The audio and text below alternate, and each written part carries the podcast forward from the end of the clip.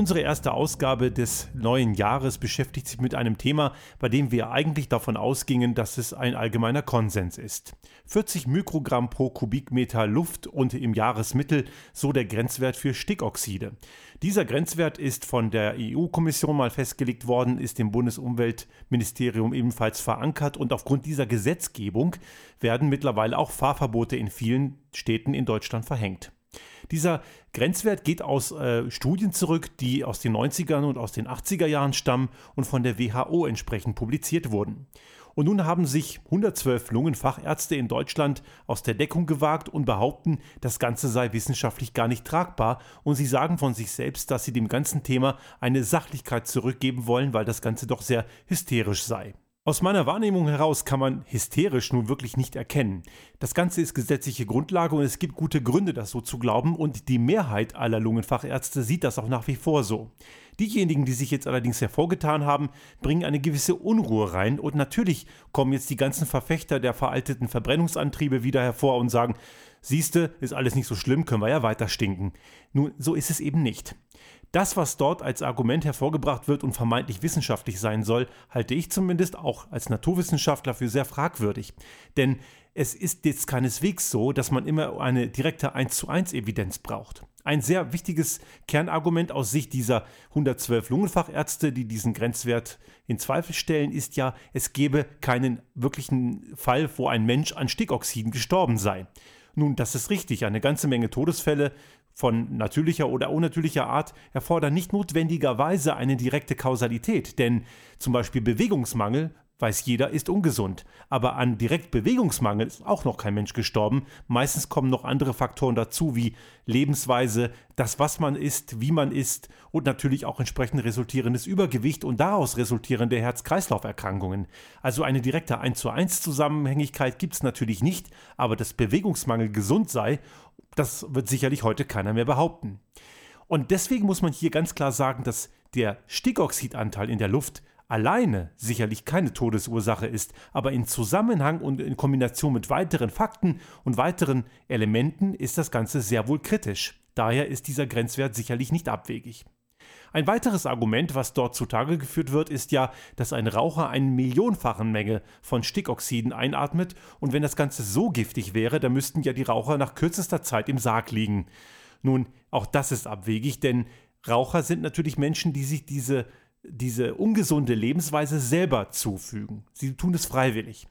Und diese Menschen, die in der Stadt leben, die möchten eigentlich das nicht freiwillig tun und eigentlich natürlich auch nicht. Das bedeutet, diese werden dieser Luftbelastung unfreiwillig ausgesetzt. Dazu kommt, dass dieser Luftgrenzwert natürlich auch alle Menschen einschließt, auch diejenigen, die schwächer sind, wie zum Beispiel Kinder oder Menschen mit Erkrankungen.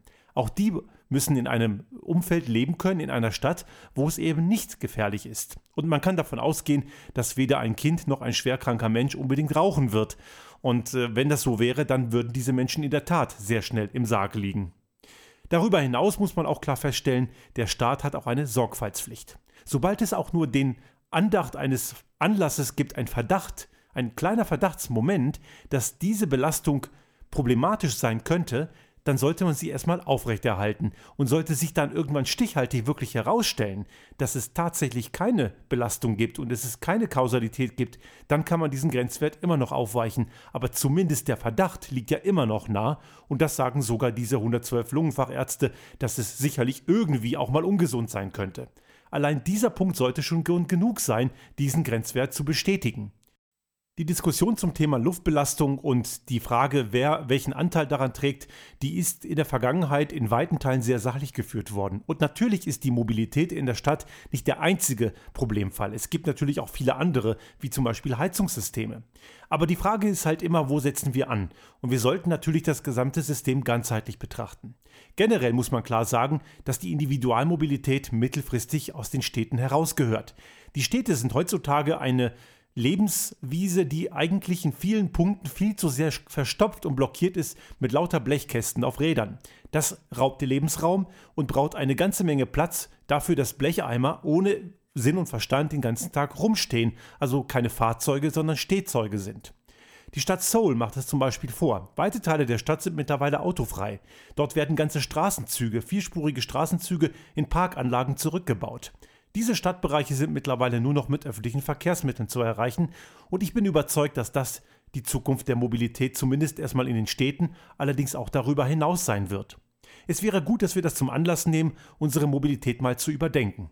Es wird sicherlich immer gute Gründe geben, dass der eine oder andere mal in die Stadt hineinfährt, ein Handwerker, Transporteure und natürlich auch die öffentlichen Nahverkehrssysteme, solange sie eben noch auf fossile Brennstoffe arbeiten, aber auch das wird sich ändern.